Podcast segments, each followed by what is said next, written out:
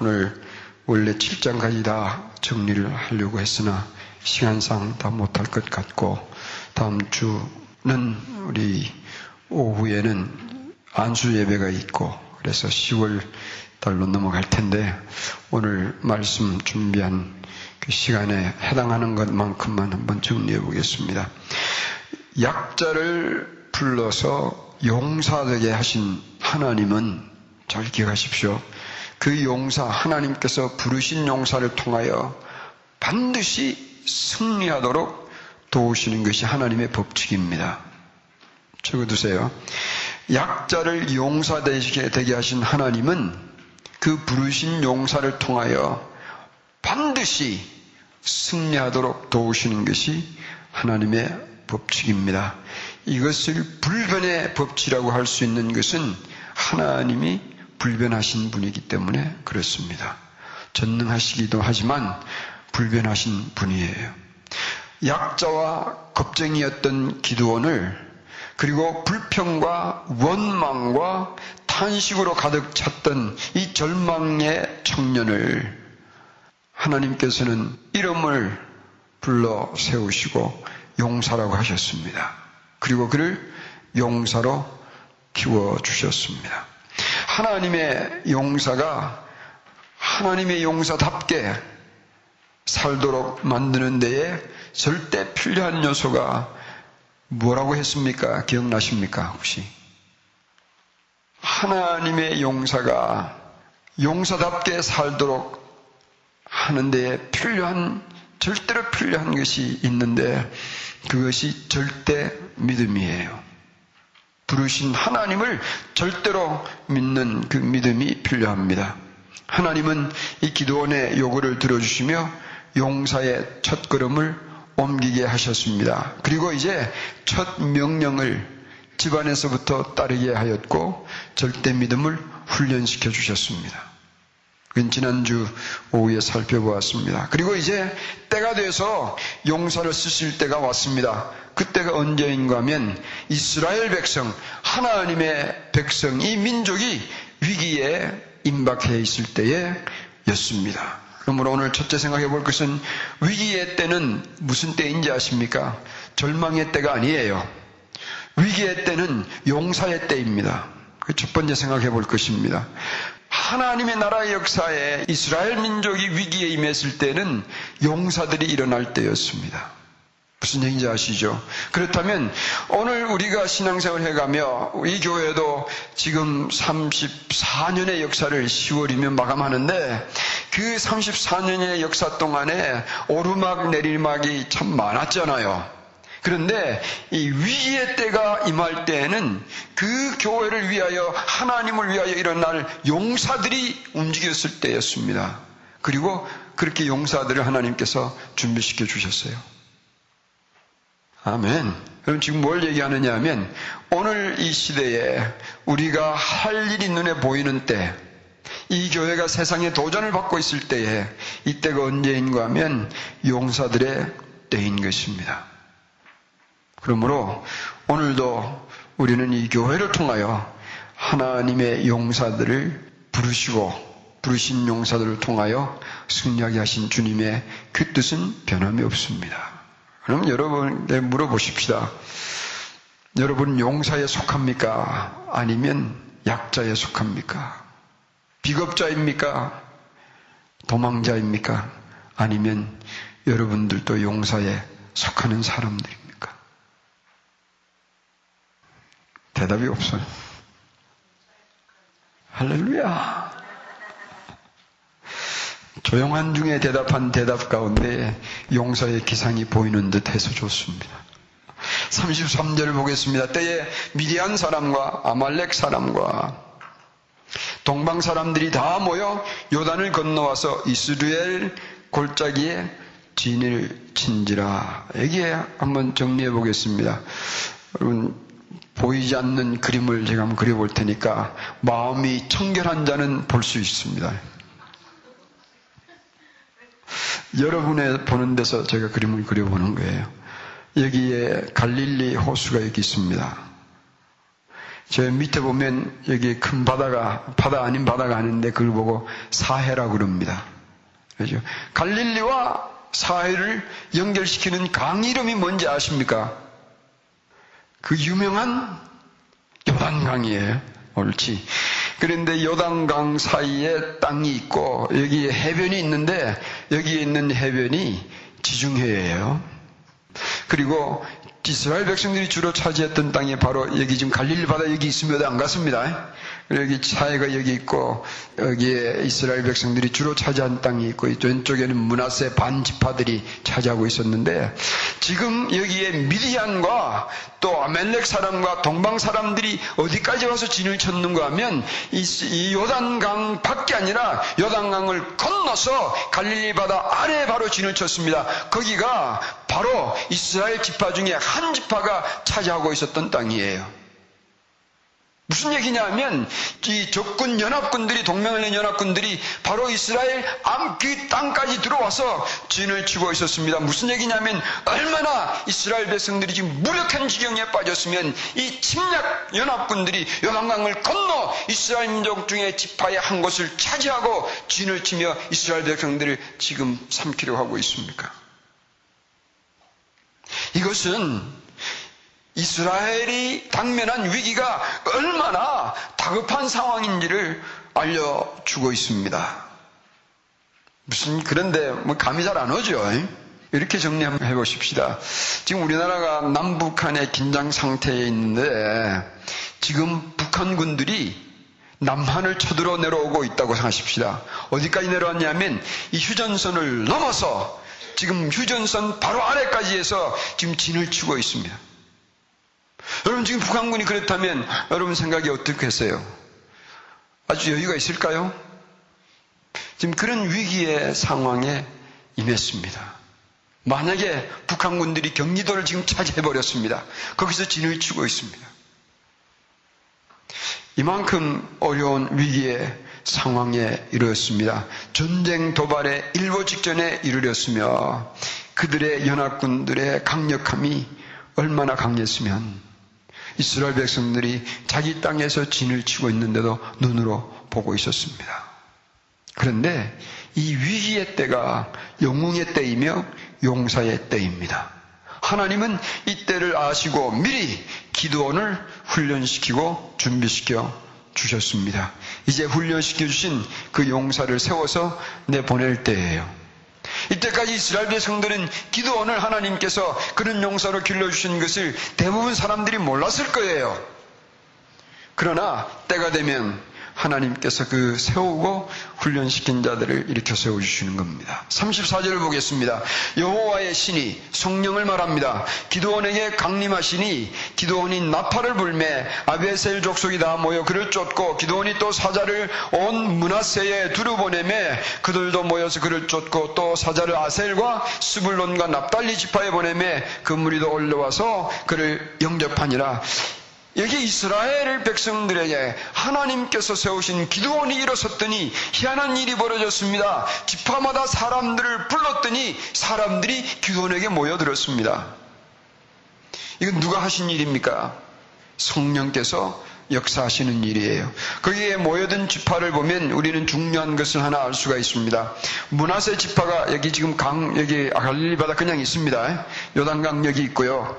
여기에 문하세가 있고 아셀이 여기에 있으며 스불론이 있고 납달리가 이 해변 지방에 있었습니다.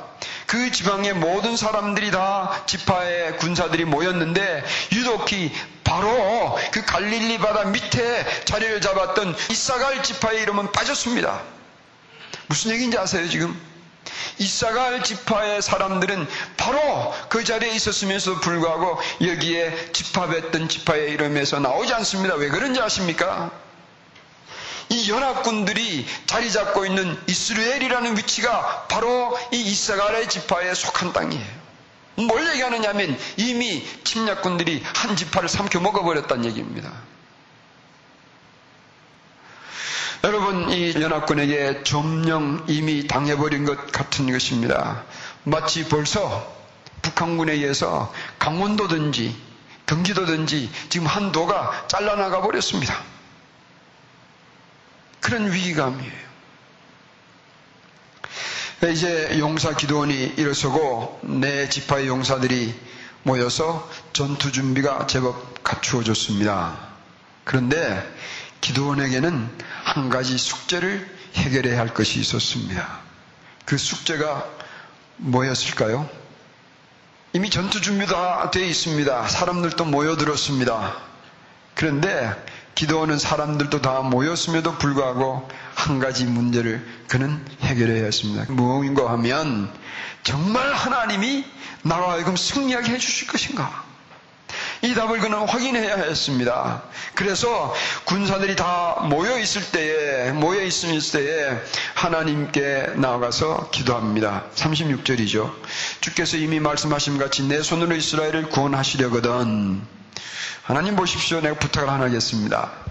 양털 한 뭉치를 가지고 내가 타작마당에 둘 테니까 오늘 밤에 두겠습니다. 혹시 내일 밤에 정말 하나님께서 나와 함께해서 이 전쟁을 이기게 해주신다는 것이 분명하다면 이 양털만 이슬이 내리고 다른 마당은 마르게 해주십시오. 그랬습니다. 자, 이 얘기를 듣고 여러분이 하나님 같으셨으면 어떻게 하셨을까요? 이놈이 말이야. 우리 아들이 그러면 아빠 말을 이렇게 안 들어. 그리고 소리를 지르니 혼을 냈을 텐데 하나님은 참 인자가 많으세요. 인자가 많으셔서 알았다 하신 것 같아요. 그 다음날 일어나서 보니까 정말 자기가 원하는 대로 양털에만 이슬을 내리고 다른 땅은 마당은 말랐습니다. 기도원이 말이죠. 이걸 짜라보니까 물이 얼마나 나왔다고 그랬습니까? 양털 한 뭉치에 물이 얼마나 많이 있었는지 짜라보니까 그릇에 가득하도록. 근데 기도원이 그거 가지고 양이 안 찹니다. 가만히 생각해보니까 아마 이런 생각이 들었을 거예요. 이게 우연이 됐는지 어떻게 아냐. 그 다음날 또 하나님께 권합니다. 이제 하나님 거꾸로 좀 해보십시오. 이게 거꾸로 좀 해보시는데 뭐냐면 양털만 마르고 땅에만 이슬을 오게 한번 해주십시오. 하나님께서 그대로 해주셨어요. 아침에 일어나 보니까 정말 땅에는 이슬이 내렸는데 양털은 말갛게 말라 있었습니다. 여러분 이 증거를 보았던 기도원의 마음이 어땠을까요? 이 증거를 본 기도원 자기의 요구를 철없는 요구를 두 번씩이나 하나님께서 들어주신 것을 보았던 눈으로 확인했던 기도원의 마음이 어땠을까요? 이걸 말이죠. 우리 이렇게 정리해 보십시다. 여러분의 기도를 하나님께서 들어주셨을 때 여러분 감격이 어떠세요? 저는요, 하나님께서 저 같은 사람에게 기도를 들어주신 것을 생각하면 저는 정말 신기해요. 너무너무 감사하고 너무너무 놀라워요. 문제거리가 뭔지 아세요? 기도를 많이 못 드리는 게 이게 문제거리예요. 아, 여러분, 저는 너무 엉터리 같은 기도를 드렸을 때도 하나님이 들어주셨습니다. 또 같은 예와 반복한다 해서 그 얘기는 제가 안 하겠습니다. 유학시험 얘기예요. 엉터리로 했는데 그걸 들어주셨어요. 돈 한 푼 없고 영어 실력 없는 제가 엎드려 하나님께 구하였더니 하나님께서 기적같이 유학의 길을 열어주시고 5천불 들고 온 그 청년을 이것에서 6년 동안 학위를 마치도록 비단하지지 아니하고 공부를 마치도록 다 도와주셨습니다. 여러분 어떻게 지냈는지 저는 지금 생각하면 기적이에요. 하나님께서 그러나 저 기도를 들어주셨습니다. 지금 제가 가서 가르치고 있는 그 대학교를 가게 된 것, 그것도 기적이에요. 제가 학위를 마쳤을 때는 건방이 들어가지고 말이죠. 제 실력을 제가 믿고 큰 대학교, 예? 유명한 회사 그런 것만을 찾으며 꿈을 키우고 있었는데 이 루터너 대학교 오게 되면서 이 학교에서 어, 오라고 부름을 받고 제가 사인을 하고 나서 그때는 이제 학위를 마치고 이제 직장 이제 논문도 이제 거의 다 정리돼 가고 또 이 직장도 정리가 됐으니까 마음이 편하잖아요. 옛날에 했던 기도의 제목들을 쭉 살펴보다가 깜짝 놀랐습니다. 유학 올 때에 청년들을 도전하며 살겠습니다. 밤낮으로 울부짖으며 하나님 나 유학 가게 해주십시오. 그렇게 했던 그 기도를 들어주시고 유학 와서도 계속 기도해 하나님 아버지 나는 청년, 청년들을 도전하고 싶습니다. 대학교 캠퍼스에서 청년들을 도전할 수 있도록 학위 마치게 해주십시오. 처음에 3년까지는 잘 드렸습니다.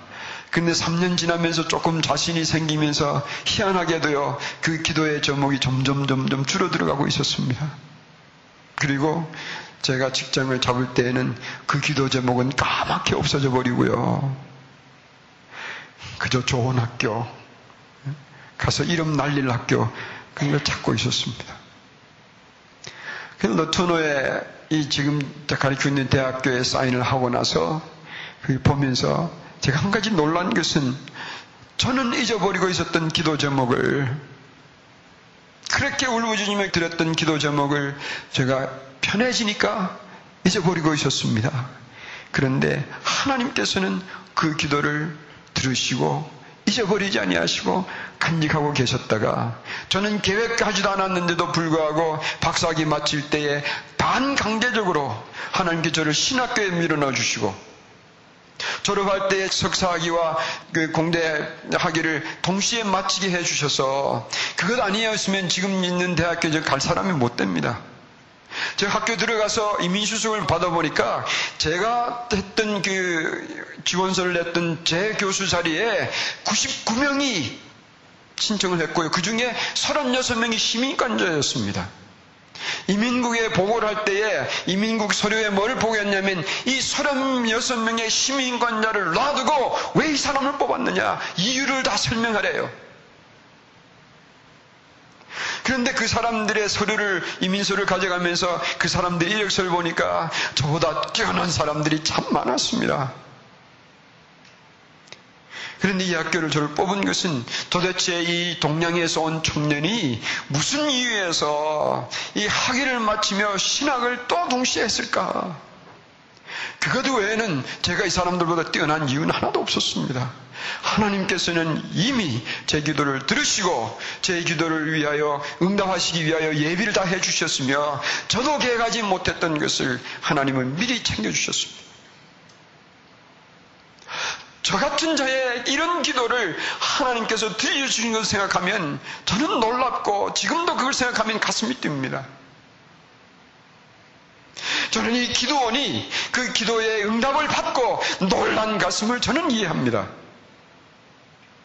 여러분 용사의 가슴 속에서 하나님이 주시는 용리도 있어야 되겠지만 이 용사가 승자가 되기까지 필요한 것이 뭐냐면 하나님이 나를 도와주시는구나 그 확신이 없으면 절대로 용사의 걸음을 승자의 걸음을 걸을 수가 없습니다. 그런데 기도원은 이 사람이 기도원이 이 부탁을 한 것을 우리는 믿음이 없는 사람이라고 비판할 수가 있을 것입니다. 그러나 저는 그렇게 보지 않습니다. 기도원은 지혜가 뛰어난 사람이에요. 하나님이 나와 함께 주시기만 하면 어디든지 가겠습니다. 무엇이라도 하겠습니다. 입에 다음에 살펴볼 텐데 그 얘기예요. 이후로 기도원은 하나님께서 자기의 이 어리석게 보이는 두 가지의 이 인버스 기도를 하나님께 들어주신 이후에 다시 기도원은 이런 기도를 드린 적이 없습니다. 다음에 살펴보겠지만 13만 5천이나 되는 여러분 13만 5천이면 엄청난 숫자입니다. 그 13만 5천이나 되는 군대를 하나님은 몇 명으로 대적하라고 그랬습니까? 300명이라고 그랬습니다. 말이 안 되는 거예요. 저 같으면 하나님 이건 말이 됩니까? 라고 반항했을 수도 있을 거예요. 그러나 기도원은 이 시간 이후에 하나님께서 명하신 말씀을 그대로 순종을 합니다. 여러분, 우리가 승리의 삶을 살아가는 조건이 뭐냐 하면 용사의 기상도 필요하지만 하나님께서 과연 나와 함께 해주시는구나. 이걸 확인해야 합니다. 이것이 확인이 되면 그 다음에는 용사와 약자의 차이가 어디서 나는지 아십니까? 그 다음에 용사와 약자의 차이가 나는 거예요. 승자와 패자의 차이는 다음에 나는 겁니다. 무슨 얘기냐면 하나님께서 함께 해주시는 것을 확인하고 나서도 두려워서 앞으로 못 가는 자는 승리를 맛보지 못합니다. 여기에 용사에서 승려로 가는 길이 뭐냐면 하나님께서 함께 해주신 것을 확인하였을 때는 이제는 기도도로 보지 아니하고 나의 논리가 통하지 아니하여도 환경과 상황이 도대체 일어날 것 같지 않을지라도 바보처럼 묵묵히 주님께서 원하신 걸음을 걷는 거예요. 여기서 승리가 나오는 겁니다. 사랑하는 우리 제일가족 여러분들에게 물어보고 싶습니다. 여러분은 지금 걸어가는 걸음이 하나님께서 원하시는 걸음입니까?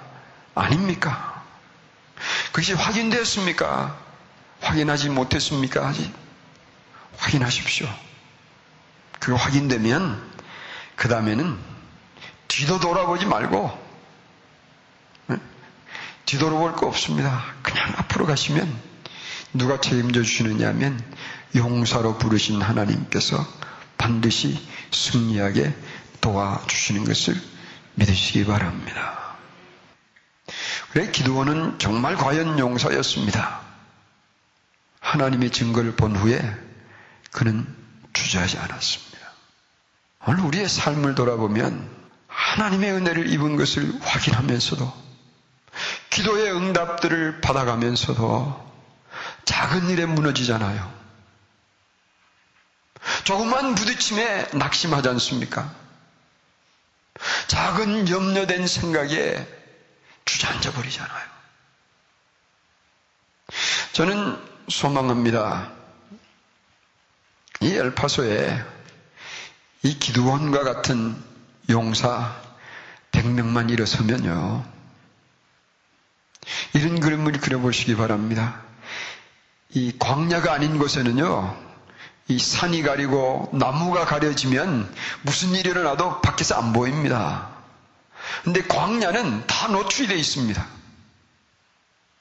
이 광야의 이 교회에서 100명의 주님을 위하여 인생을 건 용사들이 일어나서 기도원처럼 뒤도 돌아보지 아니하고 앞으로만 전진할 주님의 용사들 100명만 이 자리에 여기서 주님을 위하여 마음을 모으면 인생을 모으면 여기서 놀라운 빛이 하늘로부터 이 땅에서부터 하늘로 밝혀질 거예요. 여러분 저는 군대 가서 이 조명탄을 보는 성공을 그렇게 좋아했습니다. 올라가면 거기서 팡 터지면 환하게 밝습니다. 고된 훈련 중에도요, 조명탄이 나오면 뭐 얻어맞던 예간에 그 구경했습니다. 여기에서 저는 이, 이런 기도원 같은 용사가 우리 제일 가족들 중에서 많이 일어나서 여기서 그 기상이, 하, 이 전쟁 중에 조명탄이 올라가서 높이 올라가서 거기서 그냥 폭발력을 가지듯 밝은 빛을 비추는 그런 때가 오기를 소망합니다. 이 가능합니까? 불가능합니다. 이 목사 혼자로는 절대로 불가능합니다. 그러나 이런 용사들이 마음을 모아서 놀라운 일을 하기 시작할 때에 하나님께서 조명탄을 쏘아려 주실 거예요.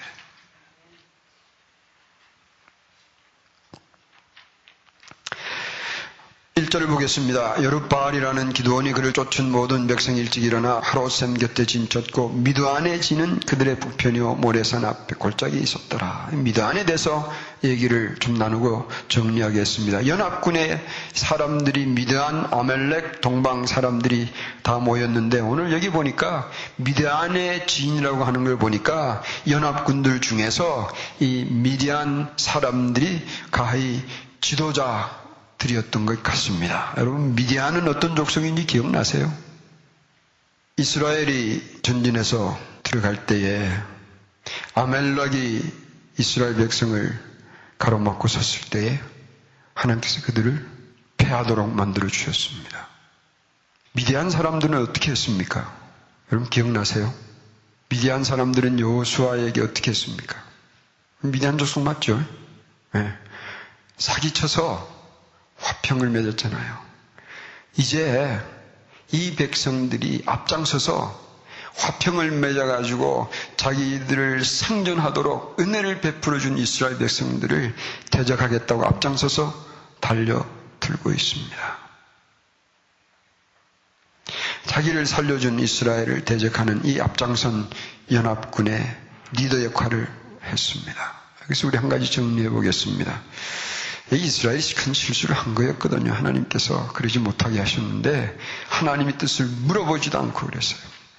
그런데 우리가 세상과 손잡으면 언젠가는 세상으로부터 배반당합니다. 하나님의 사람들이 세상과 손잡으면 언젠가는 세상으로부터 배반을 당하게 되어 있습니다. 또 말씀드려 보겠습니다.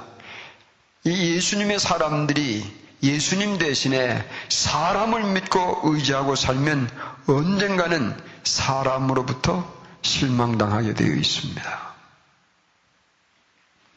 또 말씀드려 보겠습니다. 예수님의 사람들이 사람의 방법으로 인생의 문제를 풀어나가며 살다가 보면 언젠가는 사람의 방법에 무너집니다. 또 말씀드려 보겠습니다. 예수님의 사람들이 환경에 기대고 살면 언젠가는 환경과 함께 무너지게 되어 있습니다. 그런데 오늘 놀라운 은혜를 우리는 생각해 봅니다. 무너진 후에라도 세상으로부터 버림받은 후에라도 사람으로부터 실망당한 후에라도 환경과 함께 무너진 후에라도 하나님의 도움을 구하고 부르는 자에게는 하나님께서 반드시 버리지 아니하고 일으켜 세워주시고 구원해 주실 것을 믿으시기 바랍니다. 지금 하나님께서 그때를 위하여 기도원을 예비시켜 주신 것입니다. 이것이 은혜예요. 사사기는 전부 그런 이야기입니다. 이스라엘 백성들이 얼마나 못됐는지, 얼마나 미련했는지도 보여주시지만, 그런 미련한 백성들을 하나님께서 어떻게 그렇게 품고 살아주셨는지 그 은혜의 이야기예요.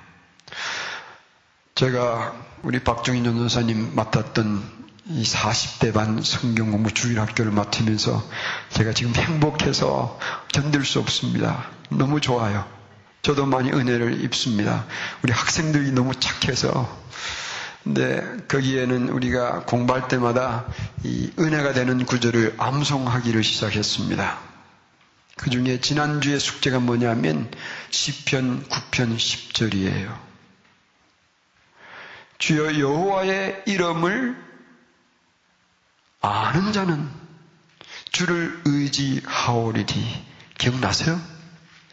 기억나지 못하신 분은 이 주일학교 참석을 안 하셨던가 아니면 제대로 배우지를 못했던가 둘 중에 주일학교 좀 참석하세요.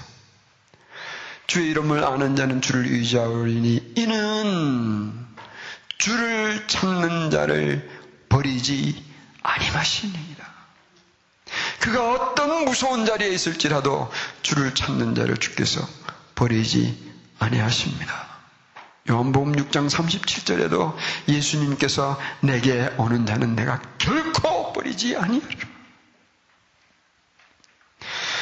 여러분 미디안과 주변 족속들로부터 버림당하고 조롱당하고 핍박당하던 백성들의 강구를 들으시고 하나님은 기도원을 길러내신 후에 이 위기의 때가 되니까 용사의 때로 삼으시고 하나님은 기도원을 일으켜 주셨습니다.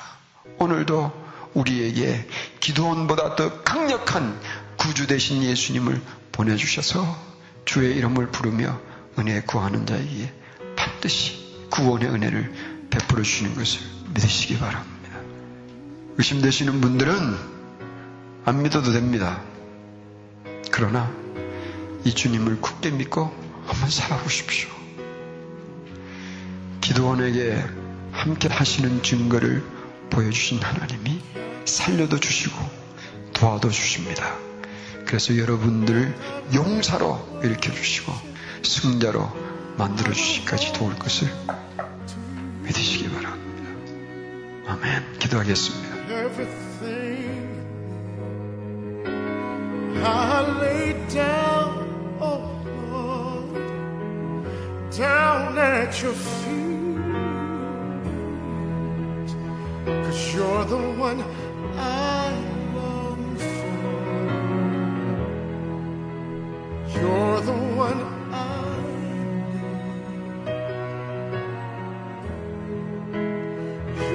my inspiration,